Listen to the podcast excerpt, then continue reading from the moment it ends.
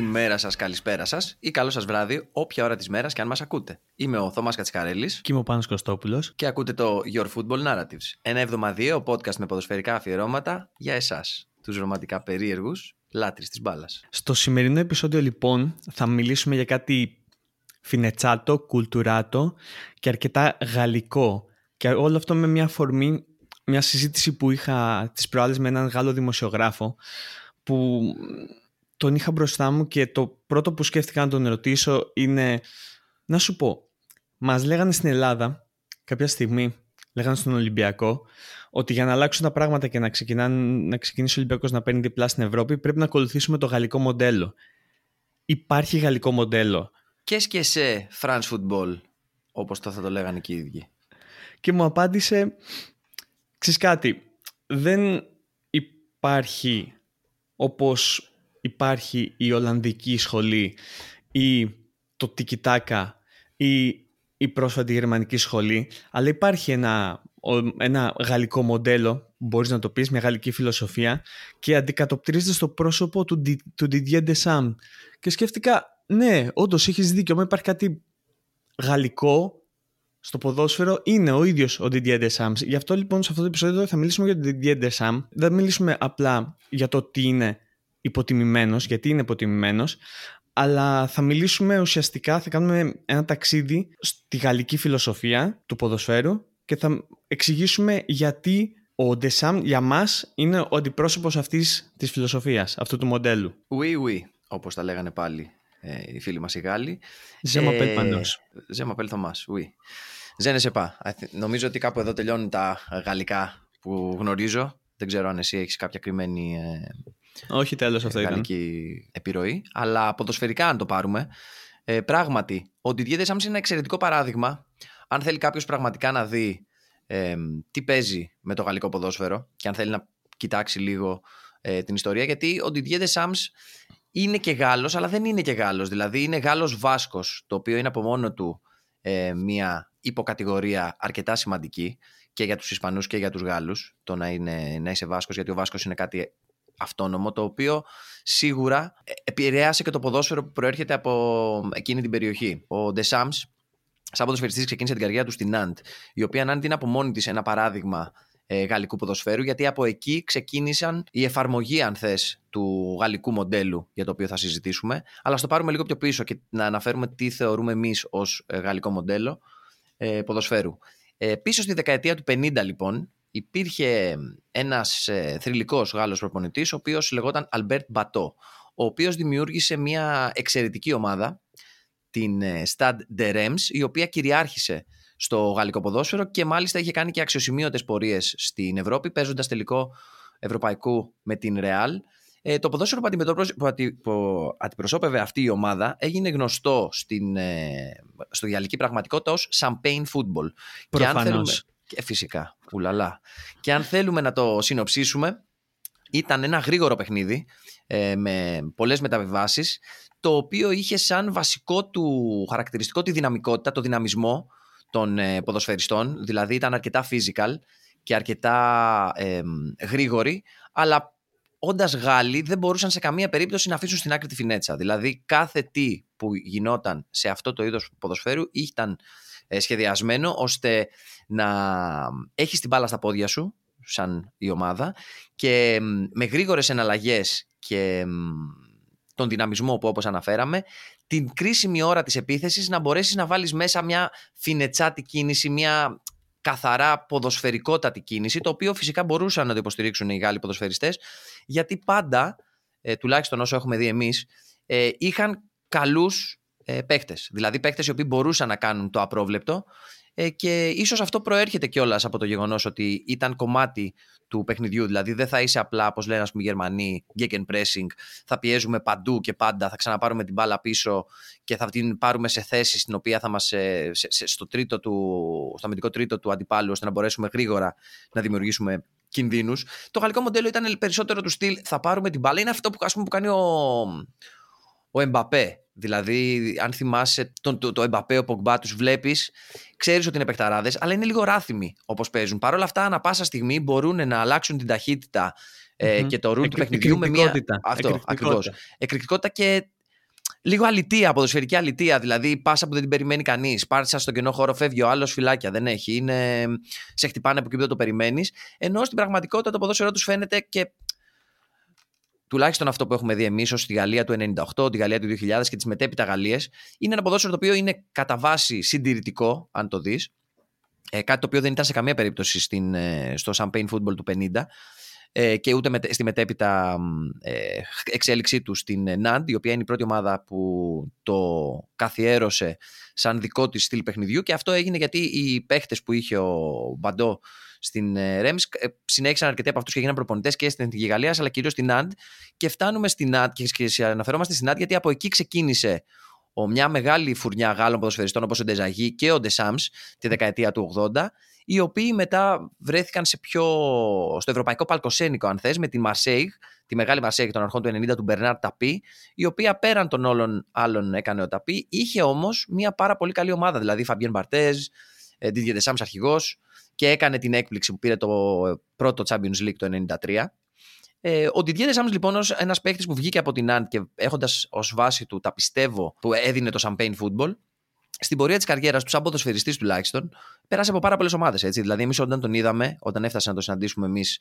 σαν ποδοσφαιριστή, είχε ήδη κάνει πάρα πολλά πράγματα και ήταν ήδη φτασμένος ποδοσφαιριστής, αν όχι και με το πιο γοητευτικό παρατσούκλι, το οποίο του είχε δώσει ο Ερικ Καντονά και τον αποκαλούσε ο νεροκουβαλητής. Ήταν αρχηγός στη Juventus. Πήγε σε τρεις τελικού με τη Juventus.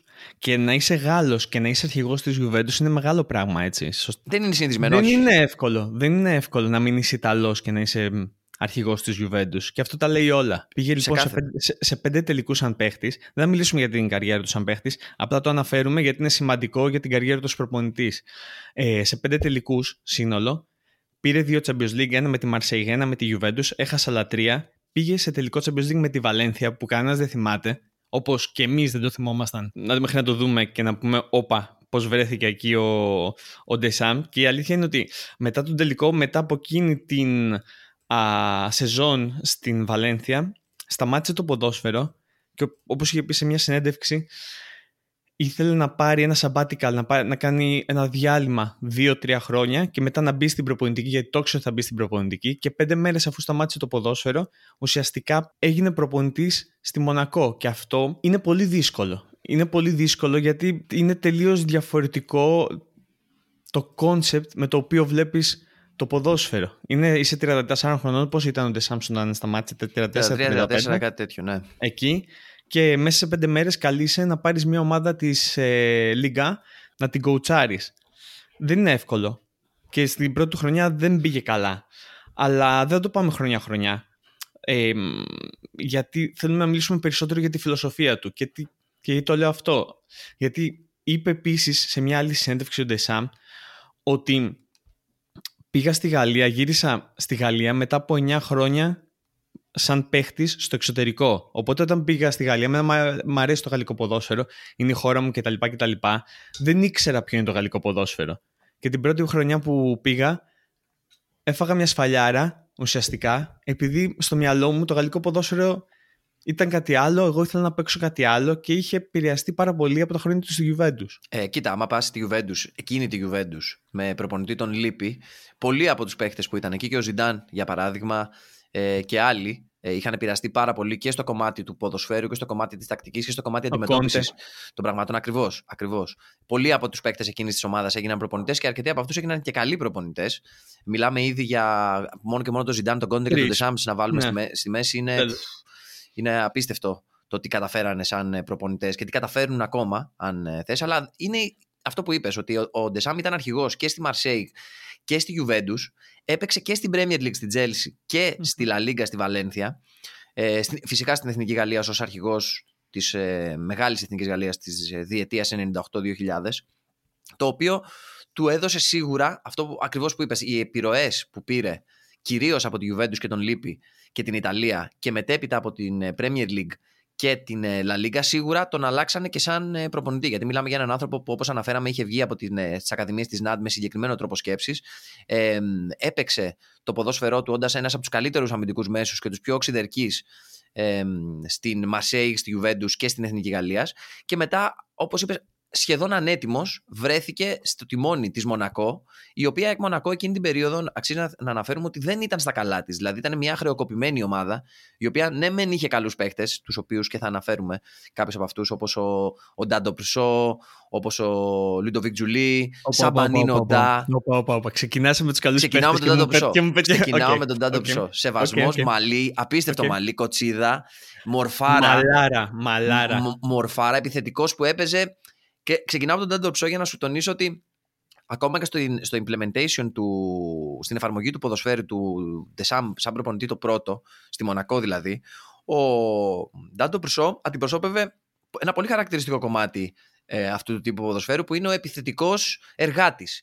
Δηλαδή θα κάνει ό,τι είναι να κάνει αλλά πρέπει να είναι αρκετά physical και αρκετά ε, νεροκουβαλητής, αν θες να χρησιμοποιήσω το παρατσούκλι του Ντεσάμ, ο οποίος καλύπτει και δημιουργεί χώρους για τους υπόλοιπους. Δηλαδή, ο mm Ζουλί, ο Ροτέν, που είχε η Μονακό εκείνη την περίοδο, που κάνανε και τη χρονιά της ζωής τους, στη χρονιά που έφτασε στο τελικό του Champions League το 2004. Πατρίς ευρά.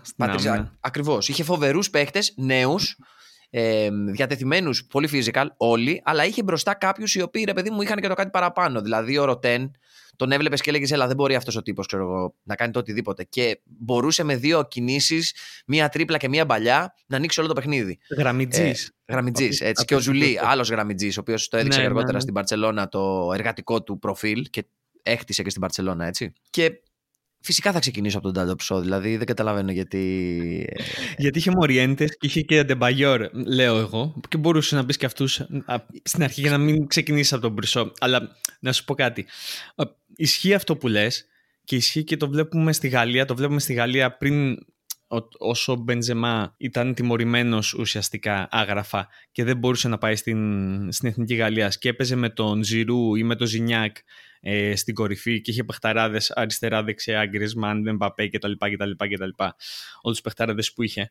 Α, αλλά τι γίνεται; Κάπου εδώ να τονίσουμε, συγγνώμη, ότι ο Μπενζεμά ο ίδιος είχε πει ότι ακόμα και όταν γύρισε στην Εθνική Γαλλίας, ο Ζιρού στο ποδόσφαιρο που παίζει η Εθνική Γαλλίας είναι το τέλειο. Κάνει το τέλειο σαν επιθετικός. Δηλαδή είναι αυτό που χρειάζεται η Εθνική Γαλλίας. Άμα έχεις από πίσω τον Γκρισμάν και τον Εμπαπέ, ο επιθετικός που χρειάζεται πρέπει να κάνει τη δουλειά που κάνει ο Ζιρού, που είναι και κάτι το οποίο κάνει και ο ίδιος ο Μπεντζεμά όταν αγωνίζει με την Εθνική Γαλλίας. Δεν είναι ο ίδιος επιθετικός που είναι με τη Ρεάλ, άσχετα αν που λόγω Κριστιανό Ρονάλντο στη Ρεάλ τα περισσότερα χρόνια έκανε μια πολύ παρόμοια δουλειά. Ταιριάζει δηλαδή εξαιρετικά και αυτό. Και εσύ να τονίσουμε ότι ο Μπεντζεμά είναι παιδί του γαλλικού μοντέλου, όντας ε, ο επιθετικός της Λιόν στις αρχές της δεκαετίας του 2000, όπου ήταν η τελευταία μεγάλη γαλλική ομάδα που αντιπροσώπευε αυτό το πράγμα το οποίο συζητάμε. Αυτό που λες είναι πολύ βασικό και το ότι ο Ντεσάμ έχει κριτικαριστεί για τον τρόπο που παίζει η Γαλλία. Ουσιαστικά που για μένα κανένας προπονητής που προπονεί η εθνική ομάδα δεν πρέπει να κρίνεται για το, για το στυλ ποδοσφαίρου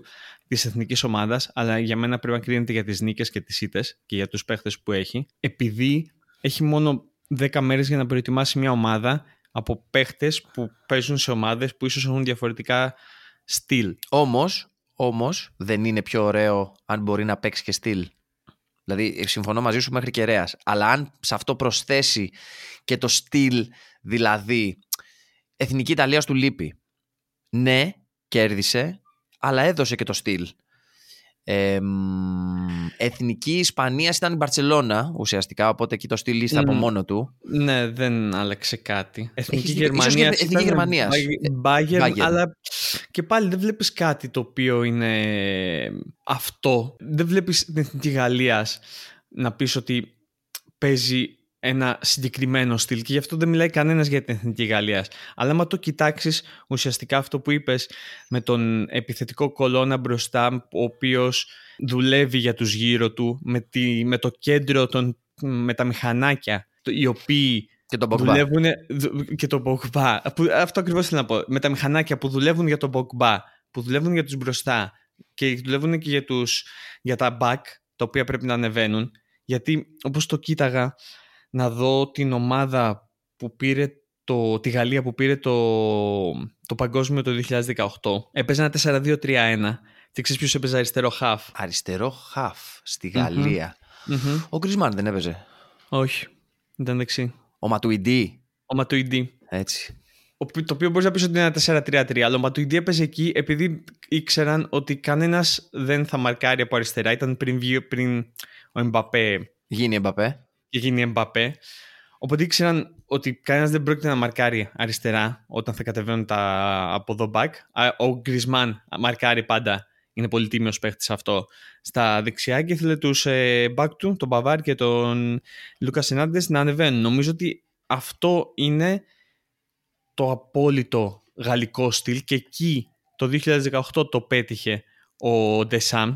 Και το οποίο το έχει ζήσει βέβαια ο Ντεσάμπ, να τονίσω, γιατί σε αυτό που λες ακριβώς αυτό που μου ήρθε στο μυαλό είναι το 4-3-1-2 που έπαιζε η Εθνική Γαλλίας επί Ντεσάμπ. Δηλαδή ήταν στο κέντρο Ζιντάν το 1, το δεκάρι και πίσω του Ντεσάμπ, Καρεμπέ και Πετίτ, που ο Πετίτ έκανε αυτό που μου περιγράφεις ότι κάνει ο Ματουιντή. Δηλαδή έπαιζε ουσιαστικά το, το αριστερό extreme κάλυπτε τα τρία αμυντικά χαφ. Και είναι, το έζησε, το είδε και πράγματι, έτσι όπως το περιγράφεις, νομίζω είναι ακριβώς το implementation της μοντέρνας εποχής το 2018. Βέβαια, τότε στην επίθεση της Γαλλίας ήταν ο Στεφάν Γκιβάρ, ο οποίος είχε κάνει εξαιρετική χρονιά με την Οσέρ, έχοντας σκοράρει 40 γκολ και πήγε στο Μουντιάλ και βάλε 0 μαζί με τον Thierry Henry, ένα νέο Thierry Henry που επίσης ε, νομίζω έβαλε ένα γκολ ή και κανένα. Γιατί την πραγματική δουλειά αυτοί οι δύο οι, οι εργάτες την κάνανε μπροστά για να βγαίνει ο Ζιντάν ε, από πίσω, ο οποίος Ζιντάν ήταν το απόλυτο, ξέρω εγώ, σε δεκάρι εκείνη την εποχή. Ο ναι, οποίος ναι, όμω ναι. ο οποίος όμως δεν ήταν ιδιαίτερα γρήγορος, δηλαδή ήταν πάρα πολύ σχετικά στατικός παίχτης και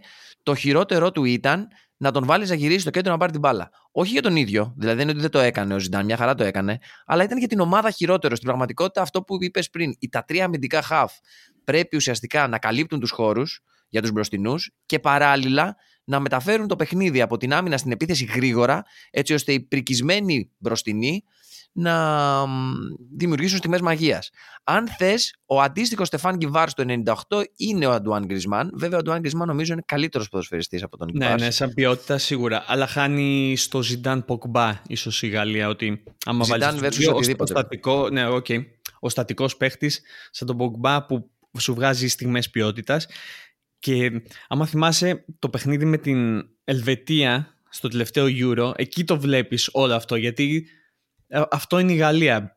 Μπαίνει, μπαίνει η Ελβετία, παίρνει το προβάδισμα και ξεκινάει η Γαλλία, δεν ήθελε τίποτα. Σε 10 λεπτά τους πετάει δύο γκολ, μπαμ μπαμ, ποδο, τέλειο ποδόσφαιρο, συνεργασίες Μπενζεμά, Εμπαπέ, Ποκμπά, Σουτάρα, Γκολάρα, Δοκάρια όλα το καλύτερο μισάωρο. Το καλύτερο μισάωρο του Euro νομίζω ήταν αυτό της Γαλλίας. Ακριβώς. Και, μετά, πάρτο, ξέρω. και μετά κατάρρευση και, και χάσανε. Αλλά είναι όπως είπες ότι ο Ντεσάμ το είδε αυτό. Νομίζω ότι το οραματίστηκε με εκείνη τη Γαλλία και του 1998 και του 2000 και το είδα από πολύ μέσα επειδή ήταν ο αρχηγός εκείνης της Γαλλίας και μου φαίνεται περίεργο και ρώτησα και τον, και τον Γάλλο και του λέω πώς γίνεται σε μια Γαλλία με τόσους με τόσα βαριά ονόματα, με τόσα βαριά ονόματα να είναι αρχηγός ο Didier Deschamps. Και μου λέει ότι μέσα στα ποδητήρια δεν του φαίνεται επειδή είναι κοντούλης, Γάλλος, Γαλάκος και λες και αυτός έχει φωνή εδώ δεν είναι ο Μπλαν ξέρω εγώ ή ο Ντεσαγί ή ο Τουράμ ή οι άλλοι ήταν μικροί ίσως. Γιατί σε εκείνο το, σε εκείνο, νομίζω στο πρώτο Μουντιάλ ήταν εκεί που είχε δεν πήρε τον Καντονά, δεν πήρε τον Ζινολά. Ακριβώς αυτό. Έγινε ανανέωση ο Εμέζακε. Είχε κάνει ανανέωση και είπε ότι όχι, μπορούμε με τους μικρούς να κάνουμε αυτό που πρέπει να γίνει. Βέβαια, εντάξει, όταν λέμε του μικρούς, στους μικρούς ήταν ο Ζιντάν, ήταν ο Βιεϊρά. Σε ηλικία, ναι, okay. ναι, εκτός από αυτούς που και αυτοί δεν ήταν πάνω από 30, νομίζω. Όχι, όχι, ήταν, μικρή, ήταν μικρή, ήταν 6-25. Ε, αλλά πράγματι αυτό που είπες, αυτό που είχε σοκάρει εκείνη την εποχή τη γαλλική καθημερινότητα είναι ότι ούτε ο Ζινολά, ούτε ο Καντονά, ούτε κανένας από τους παλιούς παιχταράδες είχε θέση στην ε, Εθνική Γαλλία και το οποίο ήταν ένα άλλο κομμάτι του Champagne Football, το οποίο προποθέτει ότι τα αποδητήρια, η ομάδα θα είναι ένα. Πάντα. Δηλαδή, ο mm Ντεσάμ είναι και σκληρός υποστηρικτής αυτού και το έχει δηλώσει και πάρα πολλές φορές. Σου λέει ένας από τους βασικούς μου κανόνες στις ομάδες που δουλεύω είναι ότι θα είναι όλοι ένα, θα είμαστε μια οικογένεια αν θες, ε, το οποίο δούλεψε το 98, δούλεψε το 96, το 97 που ήταν αυτή η Γαλλία. Ε, Δυστυχώς όμως έχει αλλάξει πλέον λίγο και το ποδόσφαιρο. Δηλαδή δεν είναι τόσο εύκολο να δημιουργήσει αυτή την ομοιογένεια σε μια ομάδα με παίχτες world class superstar όπως εγώ ο Αντουάν ή ο Ποκμπά ή ο Εμπαπέ. Εγώ γεννήθηκα για να παίζω στη Ρεάλ και στην κορυφή του κόσμου και γενικά όλοι οι Γάλλοι έχουν αυτό το ρε παιδί μου είμαι καλύτερος ξέρω εγώ. Συμφωνώ και διαφωνώ, αλλά για να σου εξηγήσω τι εννοώ, ότι σε 10 μέρες, 20 μέρες, 30 μέρες μέσα σε ένα χρόνο είναι δύσκολο να, να κάνεις μια παρέα, να κάνεις αυτή την ομάδα μια παρέα και πρέπει να είσαι πολύ καλός manager γιατί ο Ντεσάμ είναι και manager, δηλαδή υπάρχουν προπονητές, γιατί εμείς εδώ μιλάμε για προπονητές manager και προπονητές που έχουν κάποια φιλοσοφία. Δεν, εμάς μας αρέσουν περισσότερο αυτοί που έχουν κάποια φιλοσοφία επειδή είμαστε και εμείς λίγο ρομαντικοί και γραφικοί. Αλλά θα παραδεχτούμε προπονητές οι οποίοι είναι manager, π.χ. Καρλο Αντσελότη, π.χ. Ζινεντίν Ζιντάν ακόμα γιατί δεν πιστεύω ότι είναι τακτική σα, αλλά πιστεύω ότι, έχει μια, ε, ότι είναι πολύ καλός μάνατζερ. Πιστεύω ότι ο Ντεσάμ έχει και τα δύο. Και αυτός, να τονίσω, να αναφέρω εδώ ότι είναι, και, είναι και ο λόγος που έφυγε από τη Juventus το 2007. Ο βασικός λόγος που έφυγε είναι ότι τσακώθηκε με τη διοίκηση και έφυγε δύο αγωνιστικές στο τέλος, γιατί ήθελε ακριβώς αυτό που περιγράφεις. Ότι ο Ντεσάμ σου είπε: Εγώ είμαι μάνατζερ, θέλω να μου δώσετε τη διαχείριση όλου του ποδοσφαιρικού κλαμπ της ε, Juventus, γιατί αυτό είχε δει στην Αγγλία όταν είχε πάει στην Τσέλσι και είχε γουστα... πιστεύω ότι έτσι πρέπει να λειτουργεί ένας προπονητής. Ε, η Juventus δεν το δέχτηκε φυσικά γιατί ήταν η εποχή της, ανα... της ε, μετά το Καλτσιόπολης που δεν ήξερε και αυτή τι και πώς. Και αποχώρησε ο Ντεσάμπς, ο οποίος αργότερα είπε ότι ήταν και λάθος, δηλαδή θα ήθελε να γυρίσει στη Juventus να συνεχίσει το έργο του. Ε, Παρ' όλα αυτά, έχεις απόλυτο δίκιο σε αυτό που λες, ότι είναι προπονητής, ξεκάθαρα προπονητής, που άσχετα αν είναι το καλύτερο ή το χειρότερο αυτό που πρεσβεύει, έχει κάτι που πρεσβεύει. Ένα ποδόσφαιρο και μία λογική την οποία προσπαθεί να εφαρμόσει σε κάθε του ομάδα. Όπως και φάνηκε έτσι σε όλες τις ομάδες που έχει δουλέψει. Ξέρεις όμως τι ήταν αυτό που ήθελα να πω, που ήθελα να τονίσω εδώ, ότι όπως είπαμε πριν, έχουν αυτές τις 20 μέρες να δουλέψουν με αυτή την ομάδα και να την κάνουν μια παρέα. Αλλά δεν, δεν, δεν είναι έτσι. Γιατί αυτοί οι παίχτες είναι μαζί από, το, από τα κάτω των 12, κάτω των 14, 115, 16, 17, ελπίδες κτλ. και πάνε και παίζουν μαζί στην πρώτη ομάδα. Αυτό δεν το βρίσκεις άμα πας σε μια Real Madrid, σε μια Barcelona, σε μια. Okay, ήταν η Barcelona με τον Τσάβι, τον Ινιέστα, τον Μέσι και τον Busquets, αλλά είναι μια ομάδα και πριν ήταν ο Άγιαξ. Και πριν δεν ξέρω ποιος ήταν. Αλλά δεν το βρίσκεις αυτό. Οπότε αυτοί οι παίχτες, πολλοί από αυτούς τους παίχτες που λέμε η, η γενιά, κάθε γενιά είναι μαζί από μικρή. Ο Ντεσαγί είναι κουμπάρος του Ντεσάμ. Με τον Ντεσαγί ο Ντεσάμ παίζανε από το κάτω 14. Και ναι, εντάξει, ήταν, μαζί, ήταν μαζί στην Αντ. Από, από την αρχή. Και έλεγε ο Ντεσαγί και ότι ο Ντεσάμ ήταν αρχηγός της Γαλλίας από τα κάτω 14. Από τότε ξεκίνησε να αρχηγός της Γαλλίας. Μέχρι που έφτασε να είναι ένας από τους τρεις αρχηγούς που έχουν πάρει Euro Mundial και Champions League. Νομίζω ποιος άλλος είναι ο Κασίγια και ο Μπεκεμπάουερ. Νομίζω ο, ο τρίτος. Ο Καφού. Αρχηγός ε, ή δεν ήταν αρχικό. Δεν, δεν έχει πάρει γύρω νομίζω κάπου. λίγο, λίγο δύσκολο. Έχει πάρει κόμμα Αμέρικα όμως. έχει, έχει πάρει κόμμα Αμέρικα. δεν είμαι σίγουρος. Αρχηγός στη Μαρσέιγ, ο, ο μικρότερος αρχηγός της Μαρσέιγ, αρχηγός της ε, Juventus. Από μόνο του λέει πολλά. Γάλλος αρχηγός της Juventus. Ε, αρχηγός της Γαλλίας σε Euro και Μουντιάλ. Οι παίχτες σέβονται. Δηλαδή αυτό θέλουν οι παίχτες. Αν σέβονται οι παίχτες τη κάθε Real Madrid έναν Ζιντάν λόγω της παιχτικής του ικανότητας, okay, αλλά σέβονται περισσότερο έναν παίχτη που ξέρουν ότι το έχει μέσα του την προπονητική. Και ο Ντεσάμ φάνηκε ότι την έχει μέσα του μόνο και μόνο από το leadership που είχε ως αρχηγός σε όλες αυτές τις ομάδες.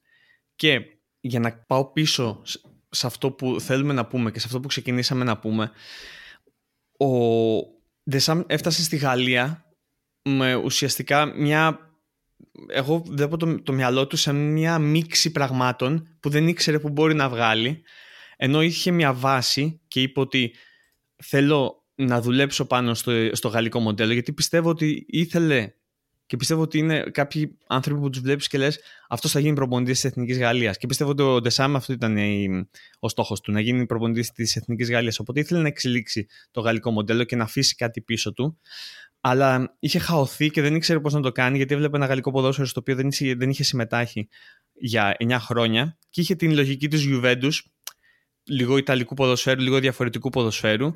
Οπότε δεν ήξερε πώς θα το βγει. Και για τους επικριτές του και για αυτούς που λένε ότι παίζει βαρετό ποδόσφαιρο με τους παίχτες που έχει στην Εθνική Γαλλίας, μπορώ να συμφωνήσω. Επίσης και οι επικριτές μου μπορεί, μπορεί να μου πούνε ποια ομάδα έχει παίξει πολύ ωραίο ποδόσφαιρο, ποια εθνική ομάδα έχει παίξει πολύ ωραίο ποδόσφαιρο και έχει πάρει κάτι. Γιατί η Ισπανία που έπαιξε το καλύτερο ποδόσφαιρο που έχουμε δει εμείς τουλάχιστον στο, το 2010 ήταν η ομάδα που έβαλε τα λιγότερα γκολ, η, η πρωταθλήτρια ομάδα που έχει βάλει τα λιγότερα γκολ σε Μουντιάλ και το, και το έχει πει και ο Ντεσάμ αυτό και το έχει τονίσει ότι δεν μπορείτε να μου λέτε γι' αυτό και μετά να με λέτε βαρετό. Αλλά λέει, άμα το βαρετό σημαίνει νικητής, ναι, okay, αυτό είμαι. Αλλά πηγαίνοντας πίσω και κοιτάζοντας τα αποτελέσματα των ομάδων του, ήταν προπονητής στη Μονακό όταν είχαν παίξει εκείνο το 8-3 με την Deportivo La Coruña. Έτσι, δηλαδή, έτσι. ένα από τα πιο άρρωστα μάτς που έχουμε δει ποτέ. Με, και όχι μόνο με την Deportivo La Coruña, με τη Super Depor. Και όχι μόνο με τη Super Depor, με τη Super Depor που έφτασε στα ημιτελικά εκείνη τη χρονιά και αποκλείστηκε από την Πόρτο. Θυμήσου τα ημιτελικά όλα. Θυμήσου την τετράδα εκείνη τη χρονιά. Φοβερό Champions League. Μονακό, Πόρτο, Ντεπορτίβο και. Ποια ήταν η τέταρτη. Και η Chelsea. Η Chelsea ήταν η Chelsea του, του Κλαούντιο Ρανιέρη. Του Κλαούντιο Ρανιέρη. Την οποία απέκλεισε η Μονακό του Ακυζικού. Έτσι, Ah, σεβασμός. okay, sorry. Σεβασμός. Πή- και πήγε τελικό. Βέβαια, εντάξει, έφτα, έφτανε μέχρι εκεί, δεν, δεν ήταν για περισσότερα. Δηλαδή, Εντάξει, είχε ήταν πολύ απέναντι ωραίο- η Πόρτο του Μουρίνιο στα. Πώς να Ναι, το οκ. πούμε, βιενικά. Στα πιο όρθιά της, ας πούμε. και στα προημιτελικά να πούμε ότι έπαιξε με τη Real Madrid στον Galacticos και μια πολύ δυνατή Real Madrid έχασε έξω σε ένα μάτς που ήρθε 4-2 ο βαρετός ε, Didier Deschamps και μέσα νίκησε 3-1 με νομίζω δύο γκολ του Μοριέντες ο οποίος είχε φύγει εκείνη τη σεζόν δανεικός για να έρθει άμα δεν κάνω μεγάλο λάθος ο Μάικλ Λόουεν. Ο οποίος Μοριέντε υπήρχε, αν θυμάσαι, κουβέντα εκείνη την εποχή για το αν πρέπει να παίξει ο Μοριέντε εναντίον της Ρεάλ. Γιατί ακόμα εκείνη την εποχή οι δανεισμοί σε αυτό το επίπεδο δεν ήταν κάτι τρελά συνηθισμένο και είχε ζητήσει ειδική άδεια ότι όχι θα παίξω. Η Ρεάλ είπε ναι, ρε μάγκα, παίξε και έπαιξε. Και έπαιξε και, και είδαμε ακριβώς τι έγινε. Αυτό ήταν, αυτή ήταν η μεγαλύτερη επιτυχία του με τη Μονακό, ουσιαστικά. Α, Και μετά πήγε στη Juventus που την ανέβασε στην ε, Σέρια. Πήρε τη Serie B. Okay, θα πει κάποιος δεν είναι και τεράστιο κατόρθωμα. Και μετά πήγε στη Μαρσέη. Που κατά πάσα πιθανότητα είναι η πιο Ντιντιέ Ντεσαμπική ομάδα που έχει εμφανίσει μέχρι στιγμής. Οκ, η Γαλλία είναι που έχει κάτσει πολύ περισσότερα χρόνια, αλλά είναι όλες οι ιδιαιτερότητες της εθνικής που περιέγραψες πριν.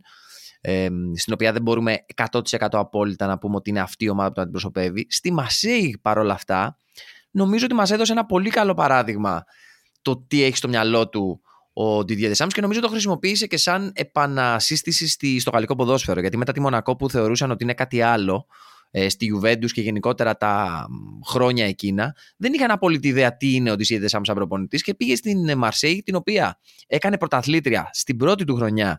Μετά από 18 χρόνια, αν δεν κάνω λάθος, αν δεν κάνω μεγάλο λάθος, με μια ομάδα η οποία στα μάτια μου από τότε, αλλά σίγουρα τώρα, όπως το συζητάμε, από τα πράγματα που συζητάμε, ήταν ένα πολύ καλό παράδειγμα του τι ποδοσφαίρο αντιπροσωπεύει ο Ντεσάμς, γιατί είχε παίχτες όπως ο Λούτσο Γκοντζάλες, ο ποιοτικός μέσος που κάνει το κάτι παραπάνω, Χατέμ Μπεναρφά, ο Γάλλος μπαλαδόρος απατεώνας που όμως όταν έρθει η ώρα της στιγμή μαγείας θα την κάνει. Δηλαδή, μια στιγμή μαγείας σε ένα αναμάτ την είχε σίγουρα. Είχε πρώτο σκόρερ Μαμαντού Νιάνγκ και από πίσω του τον Μπραντάο, επιθετικοί, οι οποίοι είναι αυτό που συζητάμε. Οι χτίστες, ρε παιδί μου, λίγο κολόνες, λίγο γρήγοροι, λίγο δυνατοί, λίγο έτσι. Θα το παλέψουμε, θα τα βάλουμε τα γκολάκια. Ε, αλλά νομίζω το σημαντικό αυτής της ομάδας είναι ότι είναι η τελευταία ομάδα που ο Φερνάντο Μοριέντε έπαιξε μπάλα και έκλεισε την καριέρα του ως πρωταθλητής Γαλλίας. Και επίσης από εκείνη την ομάδα, στο δικό μου το μυαλό, ξεχωρίζουν παίκτες όπως ο Ματιού Βαλμποενά, ο οποίος είναι νομίζω πολύ χαρακτηριστικό παράδειγμα της Γαλλίας ανάμεσα από τη γενιά του 98-2000 και της τωρινής Γαλλίας, που είναι ποδοσφαιριστές οι οποίοι ήταν ποιοτικοί. Ο Βαλμποενά ήταν πολύ ποιοτικός ποδοσφαιριστής, ε, ειδικότερα στα νιάτα του όταν ήταν στην Αγγλία. Ο Μπεναρφά και όλη αυτή η γενιά, οι οποίοι καταφέρανε για ένα χρόνο ουσιαστικά στη Μασαλία να βάλουν το εγώ τους κάτω από το ποδόσφαιρο που αντιπροσώπευε ο Ντεσάμ και κατάφεραν και γίνανε πρωταθλητές μετά από 18 χρόνια. Και κάτι άλλο που έχει κάνει ο Ντεσάμ στη Μαρσέη και τα τρία χρόνια που ήταν εκεί πήρε το κύπελο. Δηλαδή, θα παίξουμε μπάλα, έχουμε τι έχουμε πρωτάθλημα, έχουμε Champions League, έχουμε Europa, δεν ξέρω τι έχουμε, έχουμε εθνικές. Έχουμε και το κύπελο, αλλά άστο, αυτό θα το πάρει ο Ντεσάμς. Το έκανε 3 στα 3 ο μεγάλος Ντεσάμς και μετά ως ε, κάτοχος και του κυπέλου και του πρωταθλήματος μεταφέρθηκε στην Εθνική Γαλλίας. Στην οποία νομίζω αντικατέστησε έναν πρώην συμπέχτη του, αν δεν κάνω λάθος. Το Laurent Blanc. Και υπάρχουν πολλές συγκρίσεις μεταξύ του Laurent Blanc και του Didier Deschamps. Τι έχει καταφέρει ο ένας, τι έχει καταφέρει ο άλλος, τι ομάδες έχει φτιάξει ο ένας, τι ομάδες έχει φτιάξει ο άλλο, τι στυλ ποδοσφαίρου πρεσβεύουν. Γιατί, άμα θυμάσαι, ο Μπλαν ήταν ο προπονητής εκείνης της Μπορντό που έπαιξε με τον Ολυμπιακό με τον Γκουρκούφ. Πλασή θυμάμαι σε εκείνη την Μπορντό. Καψή θυμάμαι σε εκείνη την Μπορντό. Και αν δεν κάνω μεγάλο λάθος, ο Ντεσάμ ήταν προπονητής στη Μαρσέιγ όταν έπαιξε και αυτή με τον Ολυμπιακό στον όμιλο με την Dortmund που είχαν φέρει ένα χ στην τελευταία αγωνιστική και είχαν περάσει και οι δύο γιατί νομίζω μετά έπαιξε η, Dortmund, η Μαρσέγ με τη Μάλαγα. Και έχουμε μιλήσει γι' αυτό στο, στο podcast για το Μάνουελ Πελεγκρίνη γι' αυτό, γι αυτό ακριβώς το match το οποίο ήταν τεράστια σφαγή στο τέλος άμα δεν κάνω λάθος με το Ματία Βελμποενά και, ήταν, και είχε φτάσει ο Ντεσάμ είχε πάρει την Μαρσέη και την είχε πάει στους 8 για πρώτη φορά μετά από χρόνια και είχε κάνει αρκετά καλό έργο. Στην Εθνική Γαλλίας όμως, εκεί ήταν που διαδέχτηκε τον Μπλανκ, ο οποίος δεν πήγε καλά στην Εθνική Γαλλίας και δεν άρεσε και στους Γάλλους ως, προπονητή, ως ο προπονητής που θα τους αντιπροσωπεύει έξω, ως αυτόν που θα βλέπουν, ως η εικόνα της ομάδας. Α, στο πρώτο παγκόσμιο που, που, πήγε η Γαλλία με τον Ντεσάμ πήγανε στην Οχτάδα στο 2000, το 2016 πήγανε στον τελικό του Euro στη χώρα τους, παίξαμε την Πορτογαλία σε ένα μάτς που κοιμήθηκε ο Θεός και έγινε ό,τι έγινε με τον Ρονάλντο να τραυματίζεται στο πρώτο ημίχρονο αν δεν κάνω λάθος να μην παίζει στο, στο το μάτς και τον, πώς λέγανε πώς λένε αυτό που βάλε τον γκολ, Έντερ τον, τον Πορτογάλο, τον ψηλό που, είχε βάλει το, που βάλει το γκολ της νίκης ο Έντερ ή ο Έλντερ Πόστιγκα. Όχι, ο Έλντερ Πόστιγκα είναι, είναι, είναι μετά και στην Ελλάδα. ναι. όχι, όχι, ο Έντερ, ο Έντερ, ο ψηλός που νομίζω παίζει στη Λοκομοτίβ Μόσχα ή κάτι τέτοιο. Και... Συνομήλικος ο Έντερ, να, να τα λέμε όλα. ναι, και... είναι ο Έντερ ο και, μου, και μου λέγε ο... και μου το λέγε αυτό ο Γάλλος που μίλησα και του λέω πώς έχασε εκείνο το λίγο και μου λέει κοίτα, ουσιαστικά εκεί πληγώθηκε πάρα πολύ ο Ντεσάμ γιατί ο τρόπος που νίκησε η Πορτογαλία τη Γαλλία στον τελικό είναι ο τρόπος που ήθελε αυτός να νικάει σε, και να, σε τελικούς και να παίρνει τρόπια. Βέβαια, πήγε και το πήρε το 2018 όπου στους ομίλους δεν έπαιξε πολύ καλή μπάλα και μετά με το Βέλγιο έκατσε η ομάδα πίσω και το Βέλγιο ήταν πολύ καλύτερο αλλά το καλύτερο μάτι εκείνου του Μουντιάλ νομίζω ήταν το 4-2 ή 4-3 με την, με την Αργεντινή, Γαλλία-Αργεντινή και μετα έκανε και μετά πήγε στο τελικό και το πήρε άνετα η Γαλλία. Απέτυχε στο Euro, νομίζω συμφωνούμε εδώ πέρα. Του, με την, ε, το τελευταίο Euro, λες, με την ναι, Ιταλία. του καλοκαιριού, με την, ε, ε, που το πήρε η Ιταλία, ναι, με την Ελβετία, που δεν μπόρεσε να περάσει τους 16, τους 16 ήταν. Αλλά αναφέραμε τι έγινε και σε εκείνο το παιχνίδι και γιατί ουσιαστικά αυτό είναι το μοντέλο, αυτό είναι το γαλλικό ποδόσφαιρο, αυτό είναι που μπορεί να προσφέρει. Και αυτό που μου αρέσει εμένα είναι ότι εξελίσσεται. Και εξελίχθηκε όχι επειδή χρειάστηκε να βρει έναν τρόπο διαφορετικό να παίζει με τον, με τον Μπεντζεμά που, που γύρισε στην ομάδα για αυτό το Euro μετά από πέντε χρόνια που δεν έπαιζε και έπαιζε ο Ζηρού και ο Ζινιάκ αλλά και τακτικά παίρνοντας το σύστημα και αλλάζοντάς το παίζοντας με τρεις πίσω ουσιαστικά στην, στο Nations League που, okay, γελάμε με την διοργάνωση, αλλά...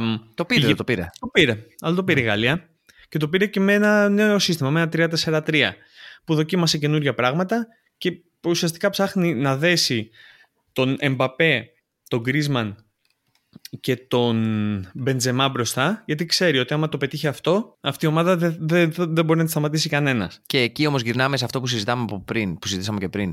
Η Γαλλία πάντα, δηλαδή όσο θυμάμαι να παρακολουθώ ποδόσφαιρο, η Γαλλία πάντα είχε καλούς παίχτε. Η Γαλλία είναι γνωστή από το 70, δηλαδή όταν ξεκινήσαμε να παρακολουθούμε ποδόσφαιρο, αν θυμάσαι.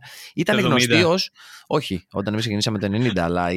από το 70 είχε το παρατσούκλι παγκόσμια πρωταθλήτρια των φιλικών η Γαλλία. Και νομίζω το αποδείκνει κάθε χρόνο. Δηλαδή, ακόμα και στις χρονιές που πήρε κούπες η εθνική, ε, είναι περισσότερο η εξαίρεση παρά ο κανόνας. Γιατί δεν είναι ότι την είχε όπως η Γερμανία, ας πούμε, που είχε κάποια περίοδο που δεν είχε παίχτες. Okay, το δεχόμαστε.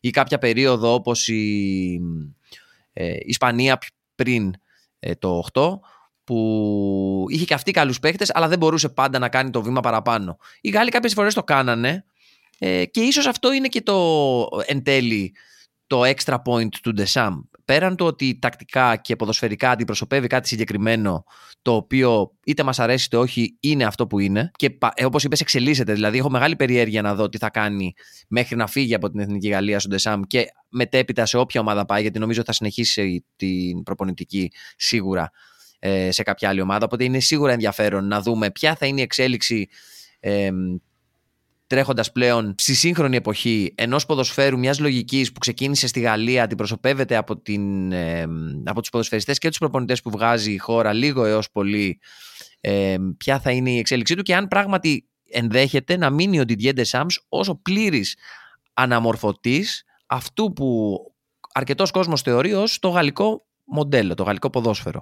Πείτε μας τη γνώμη σας ε, σε social media. Θέλουμε πραγματικά να ακούσουμε και να δούμε αν και εφόσον συμφωνείτε για αρχή ότι υπάρχει αυτό που λέγεται γαλλικό μοντέλο. Σίγουρα στην Ελλάδα, ειδικά την αρχή της δεκαετίας του 2000, ε, το γαλλικό μοντέλο ήταν κάτι αστείο. Ε, παρόλα αυτά, κοιτώντας ε, την ιστορία του ποδοσφαίρου και αυτά που κάνουν αυτές τις μέρες οι απόγονοι, της, ε, τα παιδιά της Γαλλίας του Εμέζα και από το 98 και το 2000, αν πράγματι αυτό είναι κάτι διακριτό, το γαλλικό μοντέλο, και αν πράγματι ο Didier Deschamps είναι ο κύριος εκπρόσωπός του και ο κύριος αναμορφωτής του, αν θέλουμε, ε, στη σύγχρονη εποχή. Ε, ακολουθήστε μας σε social media, Instagram, Facebook. ακολουθήστε μας λοιπόν σε Instagram, Facebook α, και τα λοιπά και τα λοιπά. Μπορείτε να μας αφήσετε comment στο site μας στο yourfootballnarratives.com Α, σας ευχαριστούμε πολύ για την ακρόαση. Είμαι ο Πάνος Κωστόπουλος. Και είμαι ο Θωμάς Κατσικαρέλης. Καλή συνέχεια. Τσάου τσάου. Τσάου τσάου.